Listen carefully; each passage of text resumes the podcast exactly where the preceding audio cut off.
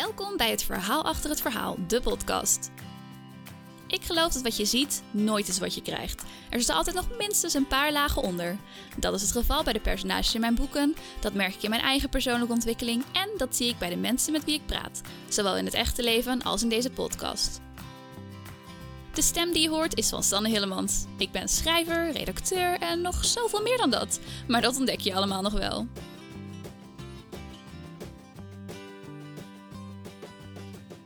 Van de dingen die ik eigenlijk meteen had bedacht toen ik mijn podcast was begonnen, is dat het me heel leuk leek om mijn moeder een keer te interviewen. En vandaag is het zover. Dus ik zit hier bij mijn moeder aan tafel. Het is de eerste kerstdag 2020, het meest bevlogen jaar. Ik heb een paar vragen voorbereid, een paar dilemma's ook op een rijtje gezet waar ik mama ertussen wil laten kiezen. Ondertussen hebben we de kat hier ook die heel nodige aandacht wil. Maar we gaan uh, gewoon zien uh, hoe het gaat. Dus mam, we beginnen meteen serieus. Waarom heb je mij vroeger voorgelogen over de tuinaapjes? Oh.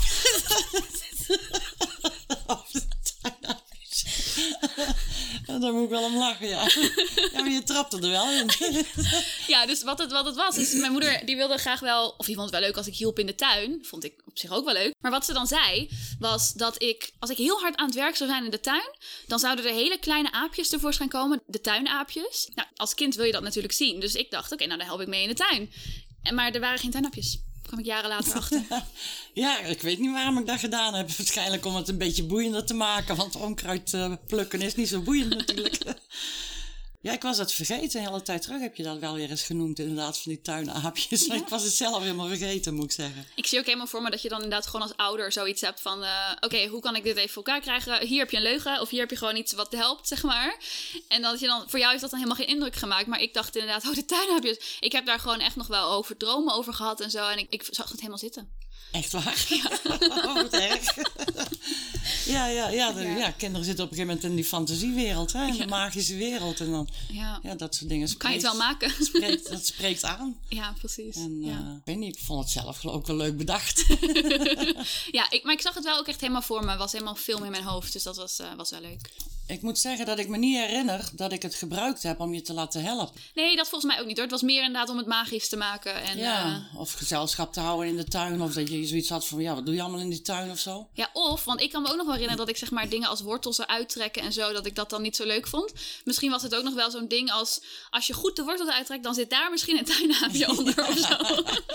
ja, eigenlijk past het niet bij mij, zeg maar, om, om het als chantage nee, te gebruiken. Dus nee. in die zin ja, het was meer zo van, ja, misschien wel dat ik het gezellig vond als je erbij bleef zitten of zo. Dat zou ook kunnen. Ja. Ik weet niet eens waarom ik het bedacht heb. Nee. zo van, uh... nee, nou, dit wilde ik eigenlijk alleen even weten, dus uh, dit was de podcast. En uh, bedankt voor je Nee, gaan weer. Maar je had het er straks even over dat je vertelde dat je eigenlijk vroeger nooit echt kinderen dacht te willen. En dat je eigenlijk vrij oud was toen je voor het eerst dacht aan kinderen en uiteindelijk Jeroen hebt gekregen, mijn broer. Ja. Um, hoe is dat gegaan? Zeg maar, hoe ging dat van ik wil eigenlijk geen kinderen naar, nou weet je? Ja, ik had, ik had heel vaak als ik. Want op een gegeven moment had ik gewoon vrienden en kennissen die hadden kleine kinderen en die moesten niks van mij hebben. Dus ik had zoiets, oh. ik had zoiets van: ik ben gewoon niet geschikt voor kinderen, weet je wel. Ook iets van, misschien door mijn eigen jeugd, dat ik zoiets had van: ja, ik, ik wil geen kinderen. Op een gegeven moment veranderde dat, denk ik, een beetje. Ik denk ook wel door vrienden hoor. Op een gegeven moment zijn die, hadden die een baby en dan zijn we nog op, hè, met een camper op vakantie geweest met een hele club vrienden. En ik denk van, oh, eigenlijk is dat best wel leuk. Dat was toen nog een babytje, weet je wel. Die, die, die dat werd, ze nog leuk. Die werd gewassen in de, in de wasstijl en s'avonds werd daar de groenten in, in gewassen, weet je wel. En, in ander uh, water wel? Of, uh? Ja, wel ander water. dat, dat deden we dan nog wel. Maar uh, ja, dat ik het toch iets, iets anders ging zien. En toen werd het eigenlijk van, nou ja, als ik ooit een geschikte kerel tegenkom, nou, dan ga ik er misschien toch nog wel eens over denken. Nou ja, uiteindelijk gebeurde dat. En uh, ja, het was vrij laat hoor dat ik dat had. Maar ja, toen ik Kees ontmoet had, had ik zoiets van, nou, hier durf ik het wel mee aan. Of, uh, ja. Ja, dus vandaar zijn we toen gaan proberen. Ja. En, en toen gelukt. Ja. Schot in de roos. Ja, ja schot in de roos. en toen kreeg je natuurlijk eerst Jeroen. Twee jaar later kwam ik. Ja. En toen nog vier jaar later uh, was je opeens single moeder. Nou, ik moet zeggen, want in eerste instantie lukte het allemaal niet zo heel snel hoor. Oh, dan gaat mijn bruggetje. En ik had, uh, ja, die moet je zo meteen maar opnieuw ja. maken dan. Eigenlijk lukt het al een hele poos niet. En ik had nog geen zin in ziekenhuisgedoe hoor. Daar hou ik sowieso mm. niet zo aan. Nee, ik ben meer van de maar holistische... Ik ben wel een, ja, ik ben toen wel naar een alternatieve genezer geweest. Die keek, die, die, die keek toen in mijn ogen, in de iris. En die had me wat ehm, voedingssupplementen. Ik weet niet eens meer wat precies meegegeven. Dat heb ik wel geslikt. En inderdaad, drie, vier, vijf weken later was ik zwanger. Dus ik weet dan nooit, is het toeval of Ja. is het daardoor gekomen? Maar Wel jammer dat je niet meer weet wat, anders had je nog een tip kunnen meegeven aan de ja, ja, ja, ja. Ja, ik kan het vast wel ooit ergens terugvinden in mijn dagboekjes. of in mijn, ja, in mijn agenda schreef ik altijd heel vaak ook van dat soort dingen. Want ik heb ook wel stukjes dat ik dagboek heb. Maar Ja. in mijn agenda gaf ik ook altijd heel vaak dat soort dingen aan. Ja. Maar ja, dan zou ik heel hard moeten terugzoeken. Ja, nou ja, Dus, mensen ja. zoeken het maar lekker zelf uit. Maar, maar oké, dus, het, dus het lukte eerst niet. Toen uiteindelijk, jee, twee kinderen. En eh je zei ook al van, hè, nou met Kees, dat is dus mijn vader, ehm, had je zoiets van, daar durf ik het wel mee aan. Maar uiteindelijk ging het natuurlijk een paar jaar later toch niet goed en zijn jullie uit elkaar gegaan. Hoe, als ik nu mijn eigen leeftijd bedenk, ik kan me niet eens voorstellen hoe het zou zijn om alleen te zorgen voor één kind, laat staan twee. En jij hebt natuurlijk eigenlijk dat altijd gedaan. Ik bedoel, we gingen in het begin nog wel eens weekenden naar papa, maar dat, ja, dan belden we jou ook de hele tijd. ja. Dus hoe was dat? ja, zwaar af en toe. En ik denk meer nu terugkijken en denken, hoe heb ik het ooit voor elkaar Ja. gekregen? Dat denk ik ook wel eens. Want ja, ik werkte er ook geregeld nog bij.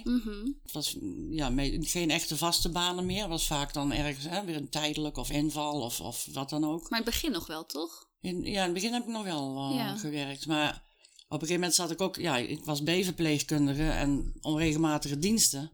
En ik denk, ja, ik kreeg gewoon geen oppas die 's morgens om zeven uur komt. Of eh, toen jullie weer wat ouder werden, werd het allemaal weer wat makkelijker. Want dan, hè, dan kon je na school nog wel heel even alleen blijven. Maar in het begin... eh, Ja. en in het begin ook, weet je wel, naar de gym. Hierheen brengen, daarheen brengen. eh. ja, want we waren ook altijd wel actief als kinderen. Ik weet wel dat wij inderdaad, weet je, ik heb op eh jazz dance gezeten. Ik heb op volleybal gezeten. Jeroen op basketbal. Dus we hadden ook wel altijd ja, dingen. Paardrijden heb je ook nog Oh ja, tuurlijk. En theaterschool. Dus Ja. er waren inderdaad altijd wel dingen waar we dan heen moesten. En sommige, op een gegeven moment kon ik natuurlijk gewoon naar dingen fietsen. Maar zeker in het begin was Ja. het inderdaad altijd met jou. ergens. Ja, dat was een heel geregeld. En met oppassen had ik ook niet echt mazzel. Nee, dat herinner ik ik me had natuurlijk niet heel veel geld. Dus het- ja, ik kon ook niet heel veel betalen. Maar ja, ik heb met... Nou, de enige die was Brenda. Die, dat was wel heel prettig. En, en later, nou ja, toen ik later aan het werk was, dan was het alleen voor de woensdagmiddag. Toen gingen jullie naar Jane. Mhm.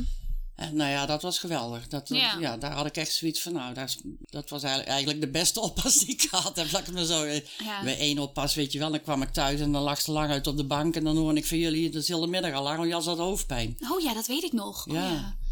ja. En, En- ik weet ook nog wat ook eentje die stonk heel erg uit haar mond. Oké, ja, dan ik the zo small things meer. die je dan onthoudt, hè? ja. Maar ja, daar heb ik gewoon ook niet echt mazzel. En als je wat meer geld hebt, kun je wat meer betalen. Dan is het waarschijnlijk... Ja, ook- oppas. Ja, best kans denk ik in ieder geval. Ja. Dus daar had ik ook niet echt mazzel mee. En eh, ja, voor de rest was het altijd schipperen. Maar ik was inderdaad s'morgens van... Ja, vooral als ik aan het werk was, was om half zeven, zeven uur op. Jullie richting school. Ja, dan kwam je thuis van je werk. Dan was koken. En dan was het Ja. nog wassen. Of even hierheen brengen daar. Ja, het waren Ja. echt dagen van s'morgens half zeven tot s'avonds tien uur. Of zo was ik bezig. Want ik herinner me ook echt wel, zeg maar, ons huishouden was altijd echt op orde. We hadden elke avond gewoon een home-cooked meal. En dan op zondag pizza, wat wij altijd heel leuk ja, vonden ja, natuurlijk. pizza. ja. Zondag was pizzadag. Ja. Maar voor de rest altijd kookte jij gewoon zelf. En zeg maar, ik zie gewoon wasmanden voor me. De was, het was allemaal altijd gewoon geregeld. Ik kan me ook niet herinneren dat het huis ooit vies was of zo. Dus dat, op dat moment zelf neem je dat allemaal verliefd natuurlijk. En had ik dat helemaal niet zo bij stilgestaan. Maar achteraf te denken, had het echt wel ook gewoon goed geregeld. En de tuin. ja, ja. Precies. En ehm, nou ja, op een gegeven moment werden we natuurlijk wat ouder. En dan kregen we ook, mochten, we ook, mochten we ook helpen met het huishouden. Dus dan moesten we onze eigen was doen en zo. En zelf koken. Ja, dat zelf koken, dat was... eh, Nou, en ik wou het zeggen. Want ik weet nog wel dat ik toen echt dacht, ja, hallo. Niet Daar ben jij voor. Ja. Ja, misschien. En achteraf denk ik natuurlijk fantastisch dat we dat hebben gedaan. Want daardoor hebben we dat gewoon geleerd. En toen gingen we uiteindelijk het huis. En daar kom ik straks nog op. Maar hebben we gewoon wel die skills geleerd. En kijk, nu denk ik er wel met plezier op terug. Dat ik inderdaad dan met M&M stond mee te blerren in de keuken. En dan konden de deur dicht doen. Zodat ik in de woonkamer minder last van had. En dan kwamen jullie en dan was het altijd... Ik weet nog dat jullie altijd grapjes maakten over het feit dat als ik dan iets voorschotelde... Dan was het nog rauw aan de binnenkant en verbrand aan de buitenkant. Ja, jij was geen ster in koken.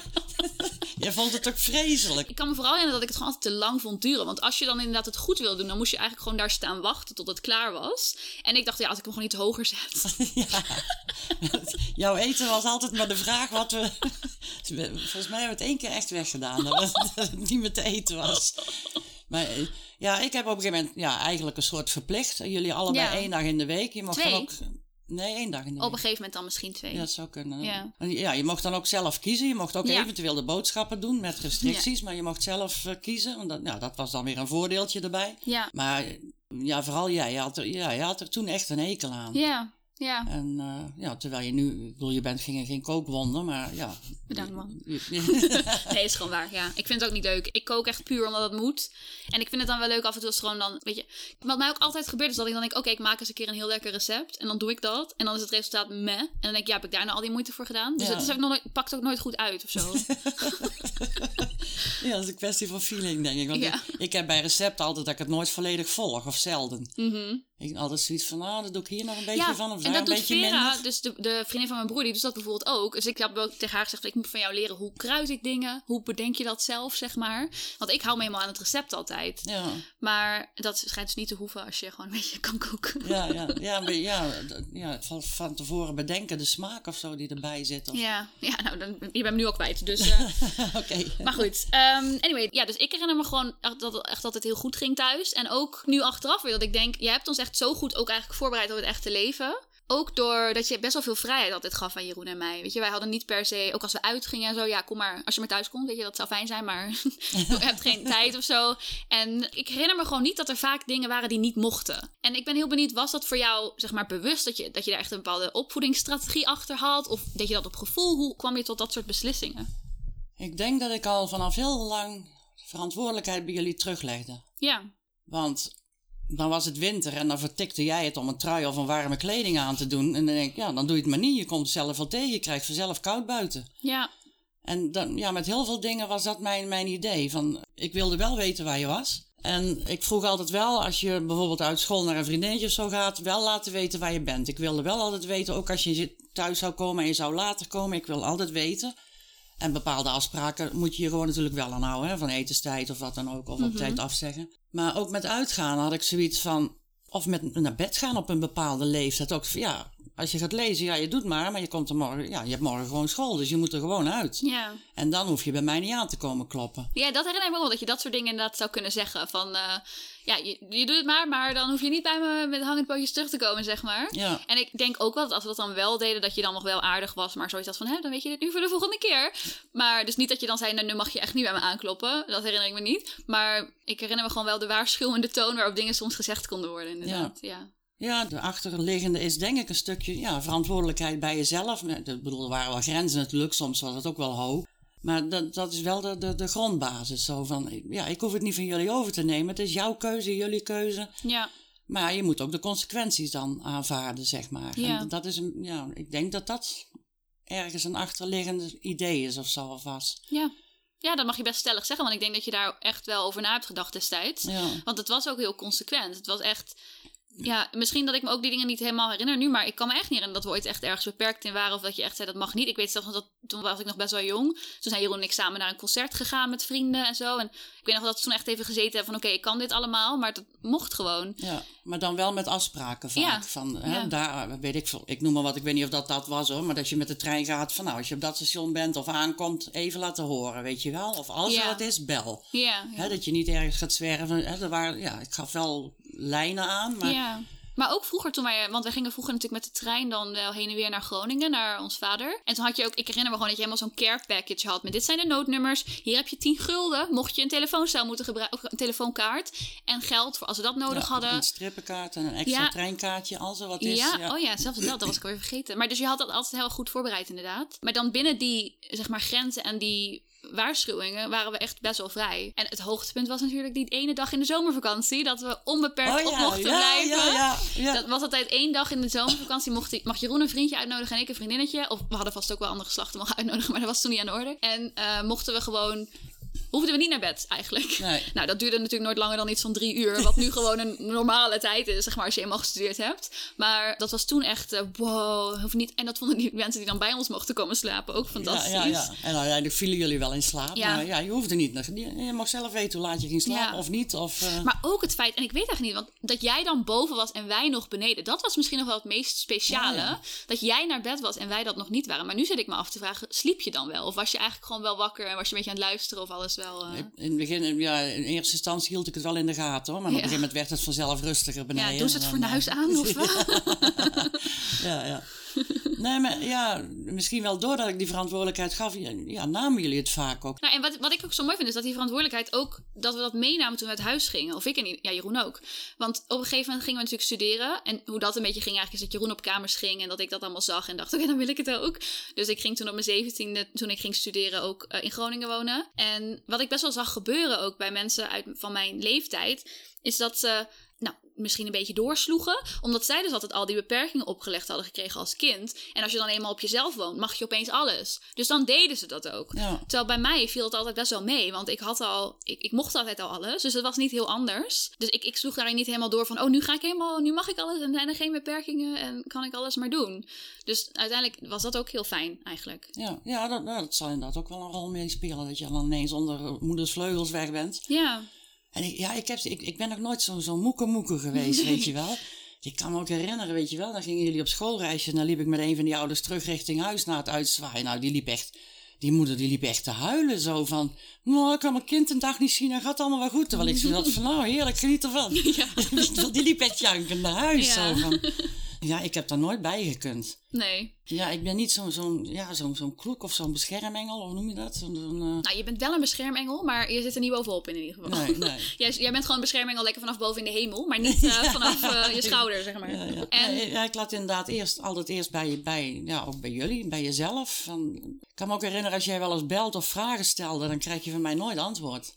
Dat kan ik me niet herinneren. Ik laat, nou, ik laat je eerst praten. Oh, oké, want dan wel. Want wilde ik eigenlijk nog opkomen. Want vooral in het begin toen ik net op kamer zat natuurlijk. En maar ook daarna gewoon nog. Ik belde jou om alles. Ja, kan dit in de bonte was? Of ja, ja, of gewoon dingen van, hé, hoe kook ik dit? Of, hé, jij maakte dit soms zo lekker, wat is het recept? Of gewoon van, ja, alles checken, zeg maar. Mhm. En maar ik herinner me ook in dat bij grotere dingen of levenskeuzes, dan had ik altijd van, oké, ik moet het even met mama bespreken. En dat was eigenlijk pas achteraf dat ik me inderdaad realiseerde dat ik nooit iets met jou besprak. Dat ik gewoon monoloog aan het ophouden was. En door te praten kwam ik erachter wat ik wilde.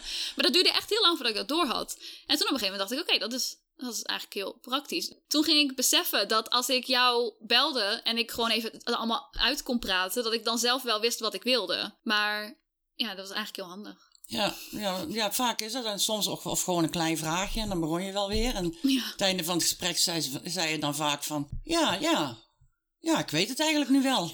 Ik denk dat ik heel vaak gesprekken zo ben geëindigd. Maar dat deed je dus wel bewust? Vaak wel, ja. Ja, goh. Want dat heb ik dus niet geweten. Ik dacht altijd dat je niet zo'n goede gesprekspartner was. Nee, nee, ja, en dan denk ik, ja, ik kan wel antwoorden ingeven, maar het moet uit jezelf komen. Of het moet, ja, het moet iets zijn wat bij jezelf past. Ja. En soms liep je dan wel, ja, maar niet vast, maar dan was je er even niet meer. En dan ja, kon ik soms wel eens een, een korte vraag stellen die dan niet gekleurd was, maar... Hè? Ik heb een term voor jou bedacht. Je was een coachende moeder. Oh, ja, ja. ja want je hebt ook inderdaad, zeg maar, van die, en dat voelt altijd een beetje verkeerd, maar van die ouders die inderdaad heel erg van, je moet dit doen. Of, kijk, en dan heb ik het natuurlijk niet over hoe ik een aardappel moet schillen. Of weet je, daar heb je ook wel voorkeuren voor. Ja. Maar...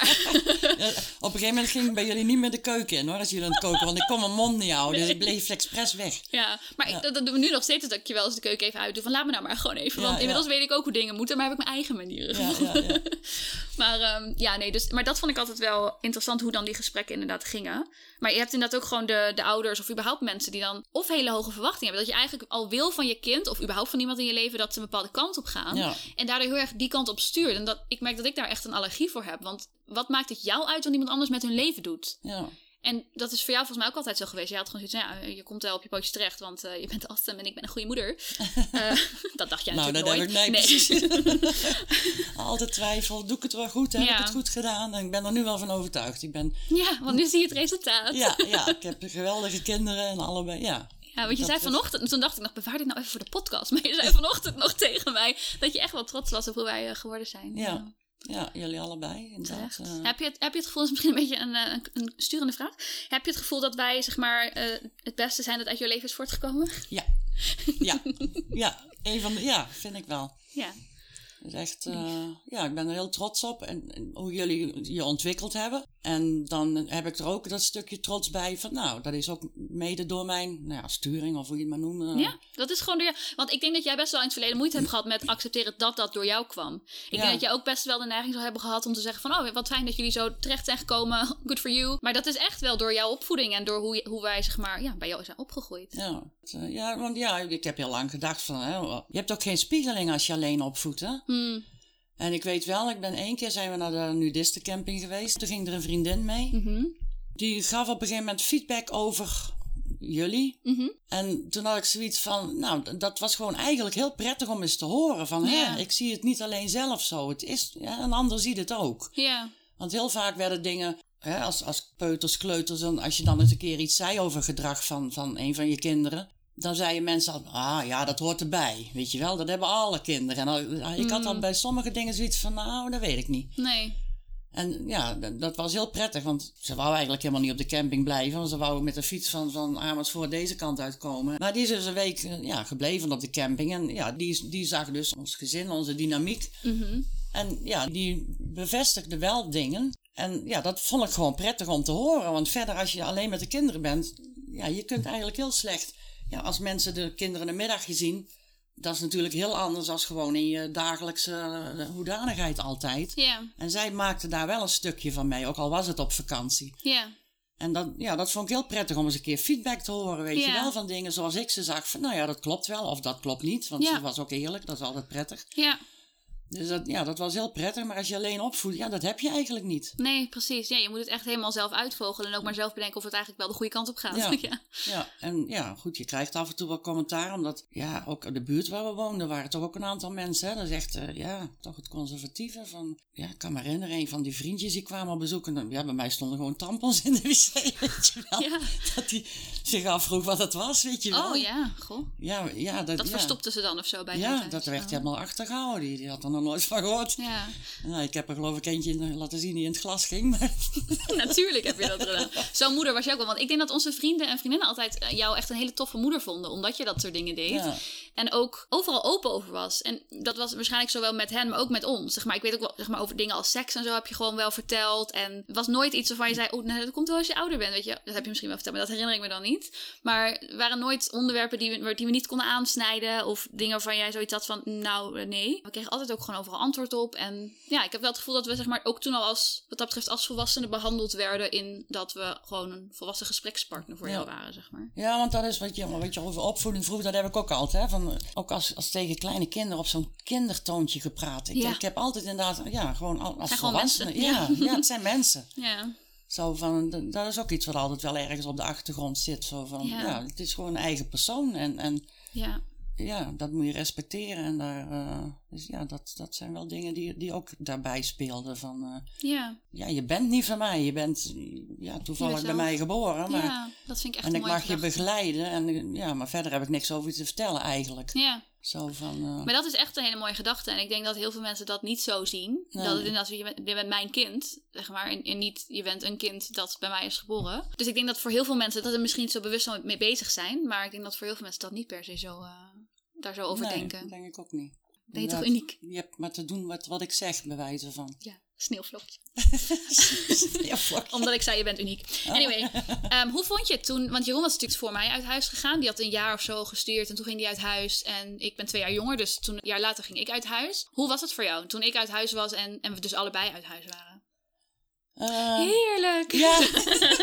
ja, dat snappen heel veel ouders ook niet. Hè? Maar ik, ik had zoiets van, ik had net geen werk, dus ik had zoiets van, oh lekker even twee, drie maanden niks. Lekker tijd aan mezelf. Ja, dat had ik sinds jullie geboorte niet meer gehad. 13 jaar. Nou, Ja. sinds onze geboorte was dan zelfs langer, maar ja. Ja. Dus ja, ik vond, ja, natuurlijk ook een beetje spannend hoe het gaat. Van de andere kant had ik ook vertrouwen in jullie. Want ook toen jij op kamers ging, denk ik, nou, het komt wel goed. Maar ja, ik vond het heerlijk. Alleen ja, twee dagen later kreeg ik een telefoontje dat er weer werk was. Oh ja, was dat toen- bij KPN toen? Ja. ja. Toen ben ik bij KPN op internet en bellen op technische helpdesk. En nou ja, daar kwam eigenlijk naar voren, want ja, ik had een tijdje niet gewerkt. Dus als je dan weer werkt, dan heb je zoiets, ja, je moet even in het ritme komen. Maar ik was zo moe. Ik ging kruipend van moeheid en pijn, ging ik naar huis na een dienst. Maar ik denk ook dat, zeg maar, mijn interpretatie, en ik weet niet of dat ook jouw interpretatie is, maar je hebt gewoon jezelf eigenlijk 17 jaar, 19 jaar gegeven. Ja. Dus je had die rust ook wel verdiend. En dan moet je opeens weer aan de bak. Dus dan is het niet zo moe dat die moeheid er dan opeens uit moet. En Nee. eh, ja. Maar inderdaad, het was niet een paar weken, het bleef. Ja. En, en toen ben ik Omdat, inderdaad... maar omdat je ook niet de rust kon nemen, want je was aan het werk en je had weer van alles. Ja. En wij kwamen terug in de weekend.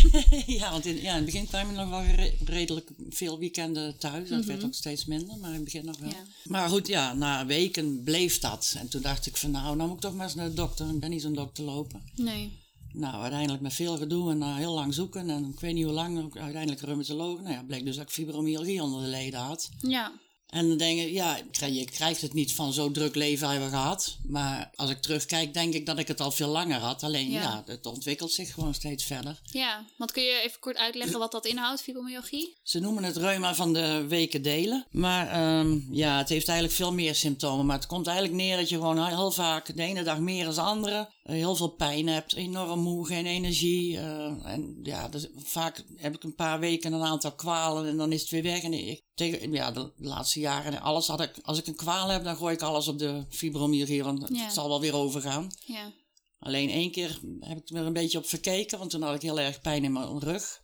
En dacht ik ook, nou, na een paar dagen was het inderdaad wel weer over, maar na een week begon het weer. Nou ja, en toen bleek dus dat, het, eh, dat ik behoorlijk wat galstenen had achteraf en heel mijn galblaas al helemaal zwart geblakerd was. Dus toen heb ik een fikse buikoperatie. Dus toen Ja. heb ik iets te lang gewacht met de dokter, denk ik. Maar ja, ja, vaak ook pijntjes, kwalen. Maar het, het grosso modo is enorm moe, weinig energie en, en pijn. Vaak Ja. ja, wisselen, dan weer daar, dan weer daar. eh, Ja. En weinig in staat nog om veel te doen, want de energie is er gewoon niet. Ja. Nou, vind ik altijd chill als ik dan hier ben. Dan gaan we vaak een beetje op de bank hangen en series Ja, kijken ja, en zo. ja. Dus voor mij ook wel, als, als ik nu thuis kom en je bent verhuisd inmiddels. Dus het is niet meer mijn ouderlijk huis waar we dan zijn. Maar het heeft natuurlijk nog steeds jouw sfeer, zeg maar. Het is altijd, ja, kom ik helemaal in chill modus ook. En dan niet per se omdat we dan niet per se samen een rondje kunnen gaan hardlopen of zo. Maar ook gewoon, het mag altijd gewoon of zo. Ja, Dus dat vind ik ook wel fijn. En dat is ook wel iets dat ik me dan meer recentelijk realiseer. Dat, om het heel dramatisch te zeggen, dat is denk ik ook liefde. Dat, je, dat ik hier ben en dat ik weet gewoon wat ik ook doe, hoe ik er ook bij loop. het is oké, zeg maar, je houdt toch wel van me. ja, ja. En dat is ook het gevoel dat ik vroeger altijd wel heb gehad. Maar dat wist ik pas toen ik uiteindelijk uit huis was. En weet je, dan krijg je vriendinnen en die ontmoet allemaal nieuwe mensen. En dan ben je niet altijd meteen helemaal jezelf, weet je wel? En nu ben ik dat wel steeds meer. Ben ik daar ook wel mee bezig om dat gewoon altijd te blijven zijn. Maar ik heb ook wel periodes gehad waar ik dat niet echt deed. En dan was het contrast best wel groot. Toen ik thuis kwam, dat ik eigenlijk dan pas realiseerde van... oh ja, ik kan hier echt helemaal mezelf zijn. Ja. alles mag gewoon. Nou ja, Dus en fijn. ik vind het heel fijn dat jullie, ik kan bij jullie zeggen, maar ik denk dat Jeroen het ook heeft. Ja, het is voor mij heel fijn en, en een soort beloning dat dat gevoel er is. Ja, Als moeder, ik bedoel, ja, hè, dat, je het, dat je het fijn vindt om hier te zijn. Ik bedoel, hè, dat is natuurlijk altijd Ja. een cadeautje. Ja, en ik denk dat er inderdaad ook genoeg ouders zijn, of kinderen zijn, die bij hun ouders misschien soms een beetje een veroordelend gevoel kunnen krijgen. Of hè, van, oh, ik had gewild dat je dit met je leven deed en waarom heb je nog geen kinderen en weet ik veel, dat soort dingen. En dat heb ik bij jou nooit echt, want je staat er echt helemaal zo in van, ja, je doet maar. Als ik straks zeg van, hé, hey, ik wil toch even voor lange tijd naar het buitenland, dan het, nou, even skypen. Ja, ja, ja. Ik vind het niet leuk, maar ja, ik heb zoiets van, Ja. ja, dat is jouw keuze. En als je dat Ja. leuk vindt, moet je gewoon lekker van je leven genieten. Zo van, eh, ja. Ja. Want ik hou er rekening mee dat je nog een keertje... eh, ja, nou, nu we het hebben over reizen, wil je daar iets over kwijt? Ja, want in je vorige podcast had je het volgens mij over. eh, Ik weet niet of je het zo letterlijk genoemd hebt, maar dat was bij mij boven kwam. Dat je een tijdje bezig was met je doelen in je leven. En, Mhm. Het begin van mijn persoonlijke ontwikkelingsreis. en, ja, ik denk inderdaad, dat, ik weet niet of je het daar noemde, maar volgens mij in Indonesië is daar een, flinke start van gemaakt, volgens mij. Want ik Ja. weet ook, volgens mij toen je, had je toen in Indonesië net die tweede baan of was het nog die andere? Maar toen was je heel erg bezig. Ja, toen had ik je op een gegeven moment op Skype of op telefoon, weet ik veel. En toen, ja, nou, down is een groot woord, maar wel iets van, ja, maar... hè, al mijn leeftijdsgenoten die, die weten precies wat ze in het leven gaan doen. Die hebben het helemaal uitgestippeld. En Wat natuurlijk ook helemaal niet waar was, maar dat dacht ik toen waarschijnlijk. ja, ja. En ja, ik, ik, ik heb geen doel en ik moet ook een doel hebben. En ja, nou, toen hebben we een tijd zitten praten. En Ja. nou ja, kwamen we ook op schrijven. Of heb ik gepraat en... eh, Ja. en nou ja, ik, ik heb toen wel de opmerking gegeven van... Ja, maar waarom moet je een doel hebben? ja, Dat komt vanzelf. Op het moment komt er wel een moment dat je denkt van... En dat wil ik. ja, En nou, in die periode dat je daarmee aan het worstelen was... heb je ook besloten van... Ja, maar ik ga gewoon schrijven. ja. En eh, nou, gelukkig ben je dan ook zo reëel van ja, maar daar kan ik niet mijn boterham mee verdienen. In ieder geval niet in eerste instantie. En misschien wel nooit, maar misschien ook wel. Maar ja, daar heb je volgens mij voor, voor het eerst besluit genomen om ja, het schrijven als iets te nemen wat serieus is. En Ja. ja, dat mag ik gewoon doen en dat wil ik ook doen. En Ja. daar zit ik mijn passie. En ja, volgens mij is dat, ja, die stage daar of die periode daar best wel een stukje nou, om een keer in je leven is een beetje groot gezegd. Maar daar ben je, misschien wel omdat je daar in de vreemde helemaal alleen was, hè, dan word je ook op jezelf teruggeworpen natuurlijk. Ja, zeker. En ik denk ook, zeg maar, op dat moment, ik ging sowieso inderdaad heel erg nadenken van, oké, ik ben straks klaar met mijn studie en wat moet ik dan? En ik denk dat het überhaupt een moment van realisatie was, oh, ik kan misschien iets gaan doen met schrijven. Want tot die tijd wist eigenlijk bijna niemand echt dat ik dat deed. Dus het was ook iets wat ik echt voor mezelf deed. Mhm. En dat ik toen pas uh, besefte van, oh, maar ik zou dit ook, uh, de verhalen boeken kunnen maken en kunnen uitgeven. En ja, dus überhaupt het besef dat ik daar iets mee zou kunnen gaan doen. Ja. Ja, want ik zit net te denken, die tijd dat ik toen bij KPN even werkte, toen je net uit huis was, had je ook een verhaal geschreven. Volgens mij kwam ik laatst met opruimen, want ik heb het toen allemaal uitgeprint. En mm. onderweg in de trein naar Groningen oh, las ik die altijd. kon niet ja, goed geweest ja. zijn. nou ja, het was een tienerverhaal, maar ja, uh, ja mij was ik dit, vond het toen... Uh, walking into the life of the rich and fabulous. Ja, ja, ja. Engelse, stoere volgens, Engelse Volgens titel. mij heb ik hem hier nog liggen namelijk. Ja, dat is dat... En toen printen, dan, ja, ik bedoel, nu is alles heel gewoon, hè. Maar ja, dan, dat was toen echt een heel dik pakket wat ik geprint heb. Dat vond ik al heel wat. Ja. En onderweg, als ik naar het werk heen en terug, dan las ik altijd uh, in jouw boek, zeg maar. Of in uh, dat verhaal van jou. Ja, dat is inderdaad het verhaal dat ik toen ook op het Elle Girl Forum had gezet. Dat ik dan een paar keer in de week plaats ik dan een stukje oh, ja. en dan ging iedereen erop reageren. En dat was heel goed voor mijn ego allemaal. Ja. Maar dat was inderdaad uh, ja, een van de eerste echt lange verhalen. Volgens mij had dat ding ook echt iets van 100.000 woorden of zo. Het is echt, Ja. echt een heel lang verhaal was dat, ja. Lekker dramatisch ook. Maar denk je dat het uh, misschien in de sterren heeft gestaan dat ik uh, wilde reizen? Uh, ja, ik heb, ik heb ooit een astroloog, die, die moet ik nog terugvinden. Want punt 1, ik heb een deel uitgetypt. Zal je vertellen wat? ik heb toen een astroloog uitgenodigd. En ik kon me dat toen niet voorstellen, maar ik, ik weet niet welke leeftijd je. Ja, ik kan het allemaal wel terugvinden hoor. Maar die keek naar jouw. hoe heet dat? Horoscoop, oh. sterrenkaart. en die, ja, die, had een, die had een verhaal en die, die, die zei dus ook dat jij ja, veel zou gaan reizen. En, en ik had zoiets van, nou, het zal wel, weet je wel. en ja, ik moet het eigenlijk nog steeds eens een keer terugzoeken. Want ik heb, Ja. ik, ik heb het toen opgenomen. En ik ben begonnen met het uittypen, maar ik heb het nooit afgemaakt. Dus Oh ja. eigenlijk zou ik dat nou weer... Ik, ik, had, ik heb nog zo'n Walkman voor cassettebandjes. Mhm, Old school. Ja, dus eigenlijk zou ik dat dus op moeten zoeken en een keer toch verder uittypen. Want eh, ja, achteraf... Want ik, ik kon me helemaal niet voor... Ik bedoel, jij was geen echt mama's kindje, maar ook niet echt... Van nou, ik ga de wijde wereld eens even in. Dat- ja, het was ik denk nog lagere school, weet ik niet eens. Ja, dat denk ik ook wel. Want anders had je het mij waarschijnlijk ook wel verteld al. Ja. Want ik kan me dat niet herinneren. Dus ik denk dat ik best wel jong was Ja, toen. nee, ze kwam ook s'avonds. Jullie lagen op bed, dus Oh, inderdaad was... eh, ja, en, en, ja, eigenlijk zou ik die eens op moeten zoeken of wat ik al uitgetypt heb. Want ik weet er niet veel meer van, alleen dat reizen stond Ja, erbij. Want omdat dat- je toen dacht, het zal wel. En, eh, Ja, echt zoiets van, nou, dat zou ik jou nog niet doen, weet je wel. Zo van, En toen kwam het eerste reisje naar Londen. En toen, ik weet nog, dat was mijn eerste reis toen. En toen vertelde je dat, volgens mij, van, eh, of, of, of daarna of zo. Het was toen ik eigenlijk de eerste reis had gemaakt. En dat was Ja. toen echt een weekendje weg, maar eh, dat je het dat toen vertelde. En toen dacht ik ook nog, nou, ik vond een weekendje weg wel leuk, maar... eh, Ja, ja, ja. Maar dat je echt wereldreiziger zou eh, worden. Nou, Ja. hè? ja, het ligt nu natuurlijk stil vanwege de corona-geprikkelen. ja, en maar, ik heb nu eh, ook gewoon een leven hier. Dus het is, was natuurlijk vooral ook in die periode rondom Indonesië. En tijdens mijn studententijd, toen ik bij AJ zat, heb ik natuurlijk heel veel gereisd. Ja, ja. Maar eh, nu is het er zo wat minder. Nou ja, ik zie je nog wel vertrekken naar Thailand of Indonesië, waar je een paar jaar lekker boeken gaat schrijven. Would be nice. maar en hoe was ik als kind? Leuk. Ja, nou ja, in, in, ja, in het begin wel. ja, dat, dat klinkt wat lullig, maar nou, als baby was je sowieso lacherig, vrolijk, eh, helemaal niet moeilijk. Want toen was ik nog helemaal mezelf. Ja, misschien wel.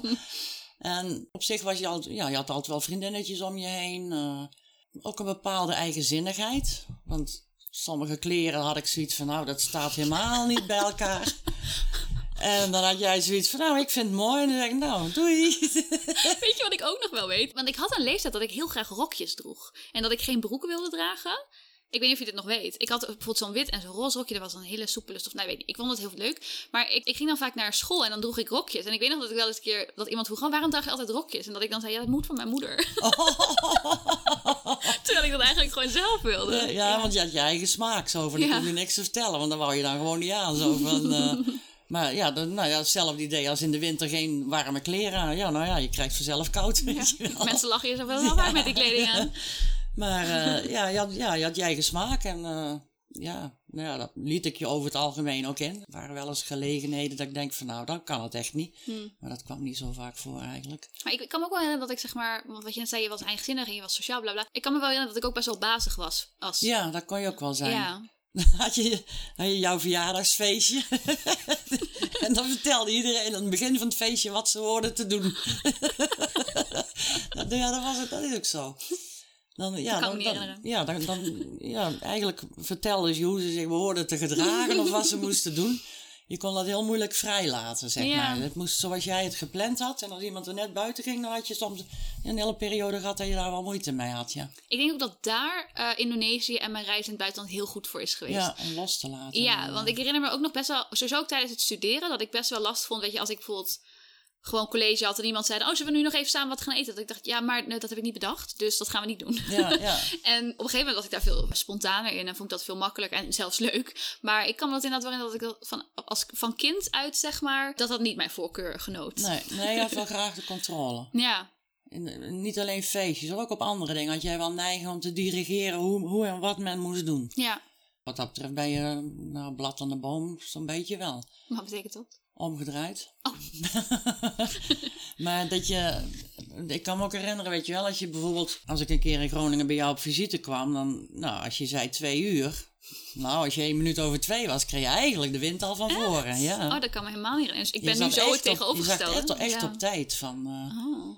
En als je dan iets, nou, vijf minuten later kwam, dan hoorde je eigenlijk even te bellen dat jij het wist. Ik bedoel, hè, dat is niet alleen bij mij hoor, maar een, een- Ja. een beetje meer kenmerkend van, ja, vooral tijd zat jij heel erg. eh, Ja, terwijl ik nu juist sowieso tegenovergesteld ben wat dat betreft. Ja. Maar ook juist, bijvoorbeeld stel dat mensen te vroeg zijn, dan vind ik dat juist heel irritant. ja, maar ik ben nu zelf altijd een beetje later. ik heb het zelf ook. Ik zeg altijd, ik, ik hoef op zich niet te weten hoe laat ze precies komen, als ik maar weet vanaf wanneer. Ja, de, de Ja. vanaf dat ze kunnen komen, Ja, die wil ik weten. Maar dat is grappig, want dat heb ik nu ook heel erg. Ik merk dat ook met, eh, als ik met een van mijn beste vriendinnen afspreek, dan is het vaak van, hé, hoe, hoe laat denk je dat je ongeveer bent? De eigenlijke vraag is inderdaad vanaf hoe laat, hoe moet ik klaar zijn? Ja, ja, dat is eigenlijk de vraag. ja, Ja, ja, maar dat, op zich merk ik dat we bij meer mensen dat dat inderdaad willen ze dan graag weten, maar voor de rest, eh, ja, whatever. En dan na eh, die tijd, hoe lang het dan duurt, dat maakt me dan geen reet Nee, uit. Zo nee. van, Nee, inderdaad. Maar ja, jij hebt een tijd gehad dat je dat heel, ja, een soort controle houden, denk ik. Ja, ik denk het ook. En wat is je beste herinnering aan mij? Ja, toch, ja, je had ook iets naast het controle en het soms bitch kunnen zijn. eh, Ja, had je ook iets liefs. Ja, Oh, nou fijn.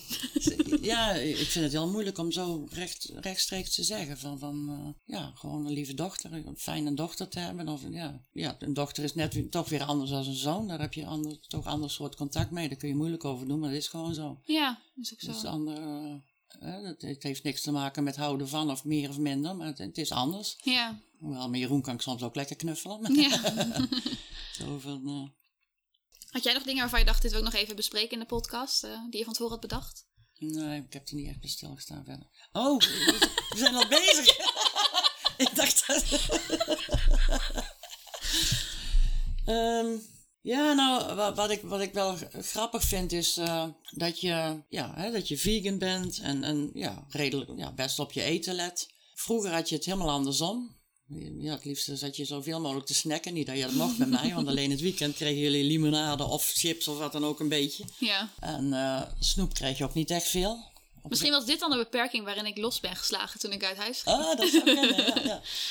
Ja, dat kan me herinneren, want snoepen was op een gegeven moment ook, weet je wel. Toen, eh, ik heb toen een doosje per Ja. week in, in. Dan mocht je Oh, je- voor iedere dag een snoepje uitzoeken. En ja, als je het eerste dag op had, ja, dan had je de rest van de week niks meer. Ja, maar dit, dit, vond ik, dit weet ik nog wel. Want we hadden inderdaad een enorme doos met allemaal snoep. En Jeroen en ik mochten dan gewoon... Het was dan één dag inderdaad in de week mochten we dan bij de doos... En dan mochten we ons eigen doosje vullen. Ja. En dan mochten we zoveel snoepjes, inderdaad. En dat was wel, eh, ja, was wel een goede les. Ja, ik vond het, denk- was ook een hoogtepunt toen. Van, oh leuk, we mogen weer snoepjes Ja, uitzoeken. en als je Ja. ze in één dag op had, ja, dan had je de hele week niks meer. Ja. Zo van, eh, Slim. ja, maar ik kan me ook herinneren van net medicatie en zo. Want je- je- aan jouw lijf moest je nooit wat hebben. En, Oh. Nee. en nou, pilletje of een paracetamol als je een keer wat had, nou, dan moet je helemaal niet meer aankomen. Nee, ik kon echt niks slikken dan, nee. Nee, en alleen temperatuur meten was al moeizaam bij jou, maar Ja, maar dat ding moest toch ook in je kont? ja, dat Ja, deed ik nou- meestal wel. De. maar eh, ja, op een gegeven moment, eh, ik, ik ben er ook nooit zo snel mee, maar op een gegeven moment had je, je was echt aan het eilen en je had enorm hoge koorts. En ik had zoiets, ja, als het boven 1,42 komt, dan moet ik er misschien toch maar eens mee naar de dokter. Ik denk dat Hmm. je begin lagere school, Oké. halverwege, ik weet niet eens precies welke leeftijd. Ja. Maar ik kreeg het niet voor elkaar en ik had zoiets van, ja, neem alsjeblieft een keer een paracetamol, even die koorts wat proberen naar beneden te krijgen. Ja. Maar jij wou per se niet, ondanks dat je ziek was. Je wou niet. En toen hebben we een afspraak, want ik, ik pendel soms wel eens dingen. Want ik, ben een behoorlijke twijfelaar op, sommige dingen. En ik gebruik dan de pendel wel eens. En nou, jij vond de pendel ook wel boeiend geloofwaardig tussen aanhalingstekens. Toen had ik nog geen wetenschappelijke opleiding gedaan. Hè, dus, eh, En eh, toen hadden we de afspraak gemaakt van ja, of het voor jou oké was, zeg maar. Dan gaan we pendelen of jij een paracetamol of iets moet nemen in ieder geval. Als er ja uitkwam, zou je hem nemen. En zo- ja, zo niet, dan niet. mhm. Dus ik, Oh, toen kwam er nee uit. ja, toen kwam er nee uit. want ik Oh, ging ervan ja. uit, er komt wel ja uit, weet je wel. Want ze heeft zo'n hoge koorts. Ja. Maar er kwam nee uit. Dus blijkbaar moest jouw lijf geen paracetamol hebben. Dus ja, dat hebben we ook niet gedaan. En de volgende ik morgen was het weer, heel, weer beter. Ja, wauw. Want ik heb bij pendel ook... eh, Van de ene kant ben ik nuchter en van de andere kant...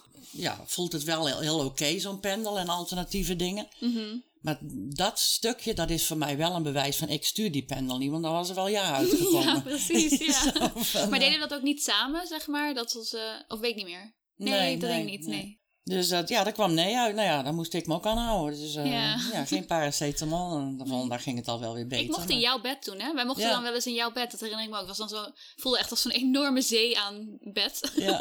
ja, het was ieder weekendprijs. Hè. Als weekend was het eh, bij mij in bed en dan eh, Disney-films op. Ja, dat weet ik ook nog. Dan stonden we inderdaad ochtends op en dan gingen we naar jouw kamer. Ja. kwamen we jou wakker maken. En dan gingen we bij jou op bed inderdaad tv kijken met z'n allen. Oh, dat was best leuk. Dat herinner ik me goed, maar had ik heel lang niet aan gedacht. Ja, ja. ja, dat was ook vast. Je had in zo'n het heel mooi houten bed ook. En dan gingen we inderdaad... Oh ja, soms hadden we ook wel video's. En, eh, Ja. Of dat we iets opgenomen hadden op de tv beneden. Pippi Langkous kan ik me herinneren dat we dat in ieder geval een keer gekeken Ja, ja. hebben ook toen, ja. Maar dat was vast de prik het weekend. Als je niet, als je bij mij waren, want als je bij Kees was natuurlijk niet. Maar, eh, Nee. Ah, leuk. ja. En nou, je, je weet natuurlijk dat ik boeken schrijf. Oh ja? Sommige heb ik lekker al gelezen voordat we Ja. überhaupt naar de redacteur gaan. Ja. Ehm, wat vind jij mijn leukste boek? Ik vind de Circus Caesara de leukste boeken. Ja? Zeker Cesaria vond je het mooist? Ja, de beide, hè? Ik vond, Mhm. de ik vond- duologie. ja, ik vond het heel prettig dat er eentje achteraan kwam. Ja, dat, dat moest ook. Ja. Ja, die eindigt wel in een, een beetje cliffhanger. Ja. Ik denk, ja, die vond ik volgens mij het eh, leukste. Ja. Cool, nou wilde ik even weten. Nou, wat ik eh, tot slot heb voorbereid is een aantal dilemma's die ik jou wil voorleggen. Oh, oh, ja. Dus er zijn twee dingen, jij mag dan kiezen. Het zijn niet eens heel veel, maar ehm, ben je er klaar voor? Ja, Nooit meer roken of nooit meer op de computer? wauw. Dat is, ja, dat is wel een hele moeilijke. Want ik doe altijd, altijd allebei de hele dag. Mhm. ik moet natuurlijk kiezen. Dat is wel het punt van een dilemma. Mag ik wel op een laptop dan? Nee? Nee, nee, nee. Nee, iPad? nee. nou, ja, oké. Maar vind je dat, zeg maar, zou je dat chill vinden? Dat is dan de vraag. Nee, dat niet. dan kan ik er onderuit komen. Ja, dat vind ik wel een hele moeilijke keuze. Ja, ik- heel soms denk ik wel eens stoppen met roken. Maar ik denk, ik vind het vaak lekker. En ik denk, ja, ik heb al heel weinig meer wat ik, waar ik van geniet of wat ik kan. Ja. En dan denk ik, ja, hoezo zou ik stoppen met roken? Ik bedoel, ik heb COPD, dus eigenlijk zou ik moeten stoppen. Maar ja, Ja. er zijn zo weinig dingen wat, ja, wat ik nog kan en waar ik van kan genieten. Ja. Maar je, je zit natuurlijk inderdaad wel vaak heel veel achter de computer, maar je hebt ook andere dingen, zeg maar, die je doet. Ja, dat is waar. Ja, want de, de, de Nintendo Switch mag dan nog wel. Ja, dus het gaat echt om de computer, de bureau setup die je nu hebt, zeg maar. De, de computer mag dan niet, maar je hebt natuurlijk inderdaad andere hobby's en dingen. En weet je, dan, zijn het, dan zou je inderdaad misschien meer doen op een iPad of eh, misschien vaker lezen of tv kijken, wat dan ook. Ja, ja dat is waar. Dus misschien is dat dan waar je voor zou gaan. ja, dan, ja, ik denk het wel. Oké. Volgende. Kruiswoordpuzzels of cryptogrammen? Cryptogrammen. Ja, dit was wel een koppertje. Aardbei of framboos? Framboos. Ja, dat wist ik. Maar wel de oude wetse, want heel, heel veel fruit en groente smaakt niet meer zoals vroeger. Het is Nee. veel wateriger. Ben je ook een oma geworden, hè? Ja, ja, ja, de- ja, daar heb ik, ja. Maar er zit veel smaak. Ja, de- ze zijn gewoon, frambozen smaken nog wel, maar ze zijn veel wateriger als vroeger. Hmm, En ja. aardbeien in dito. Ik heb laatst bij mijn Nadi nog gehaald en daar had ik zoiets van, oh, hier zit weer een ouderwetse aardbeien smaak aan. Ja, Maar dat, ja, die, dat met, ook met groentes en zo, heel veel smaken zijn gewoon afgevlakt. ja. Misschien zijn je smaakpapillen weggeschuurd. Nou, valt mee, denk ik. Valt mee. Oké, Gilmore Girls of McCloud's Daughters? McCloud zelfs. Gilmore Girls ben ik eigenlijk meer gaan kijken omdat jij er zo gek van was. Ja, ja dat, maar dat keken we op een gegeven moment wel veel samen. Dat was altijd wel leuk. Maar McCloud's Daughters is wel echt jouw favoriet wat dat Ja. betreft. Hè? Ja. Moet je eigenlijk weer eens opnieuw kijken, want je bent alles vast wel weer vergeten. Dus kan weer. Ja, ja, dat is een van de weinige dvd's die ik nog heb. Maar Die je van mij mocht houden, bedoel je? ja. Dotan of Celine Dion? Wow. Ja, op het moment toch dood dan, geloof ik. Ja. Ja. Groot fan. Oké. Jeroen of ik? Daar maak ik geen keuze in. Allebei, ei- ja, ieder je eigen, eigen eigenaardigheden. Oké, ja, leuk. eigen aardigheden. Hè? Snap je hem? Ik snap hem. Woordgrapjes doe ik vaak wel goed. Ja. Chris of Nummy? Chris, denk ik, ja. Nou, dan doen we het goede spel. Bloemkool of broccoli? Broccoli. Nooit meer kaas of nooit meer koffie? Nooit meer kaas dan. Hmm. Ja, alle, ja, ja, koffie vind ik ook. Hoewel, ik vind de laatste jaren de koffie ook niet echt lekker meer.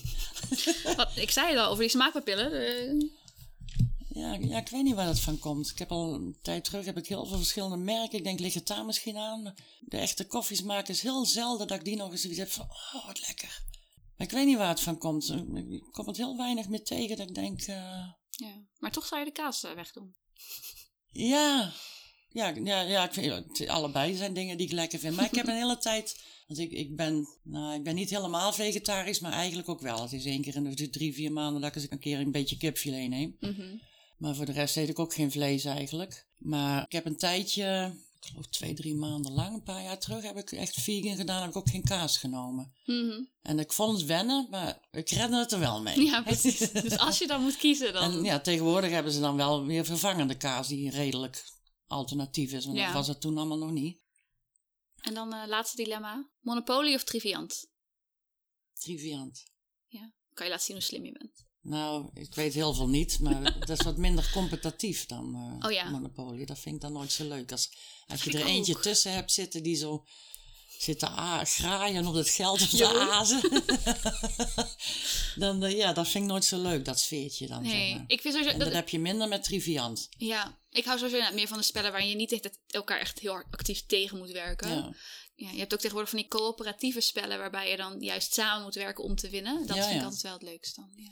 Ja, ja, echt dat hele concurrent gedoe, daar hou ik ook niet zo van. Nee, precies, nee. Oké, nou top. eh, Dat was het. Ik wil graag afsluiten met nog een fijn compliment voor jou. oh, wat dan? Nou, ik ben heel blij met hoe je mij hebt opgevoed en heel dankbaar daarvoor. En ik weet dat ik het op dat moment zelf altijd niet zo door had. Maar nu achteraf terugkijkend zie ik dat allemaal wel in. Ehm, dus daar wil ik je altijd heel erg voor bedanken. En eh, ik hou van je. Oh, het is heel lief om te horen. Dankjewel. En Dat heb ik ook met het stukje wat je toen in Indonesië schreef. Hè? Mhm. Ik lees hem nog wel eens of ik laat hem nog wel eens Ja? aan mensen zien. Wat leuk. Ja, ik heb een keer een blog voor mama geschreven. Heet Ode aan mama. Oda, Ode to Mom. Oh, was in het Engels? Ja. Ja, Ode to Mom. Waarin ik eh, lieve dingen zei over mama. Ja, ja, dat is echt tranentrekker. Zo van, eh, dat schreef je ook aan het begin al. Hè? Van, je, hebt, je zit nu waarschijnlijk al te huilen. en toen hoorde je er nog zo'n, eh, hoe heet zo'n ding op straat? Een ding op straat. Dat ze spontaan beginnen te zingen. En, eh, Oh, een eh flashmob. ja, ik kon er niet op komen, maar zo'n flashmob gooide je er nog even Oh mee ja. Zo van, eh, ja, die, ja, die heeft erin gehakt. En ik heb ook nog een keer een briefje van jou gehad. Die zit ook nog in mijn portemonnee. Oh ja, ja. Ik, wat ik me ook nog kan herinneren is toen ik in het vliegtuig naar Indonesië zat. Dat ik toen ook echt even zo'n moment van dankbaarheid voor jou had. Ja, En dat ik je toen nog heel snel een berichtje had gestuurd voordat ik mijn telefoon uit moest zetten van het vliegtuig. ja, maar ja, dat is heel leuk om terug te horen. want Dat, ja, Ja. Dat is inderdaad, ja, dat geeft een bevestiging voor mij van ik heb het toch wel goed gedaan, de opvoeding. Ja, En nou, jij bent een te gekke dochter. dankjewel. Dus eh, ook heel lief, ja. En dankjewel dat je te gast wilde zijn in mijn podcast. Oké, nou, succes verder met je podcast. Dankjewel. ik heb in ieder geval altijd één luisteraar. ja, dat is waar.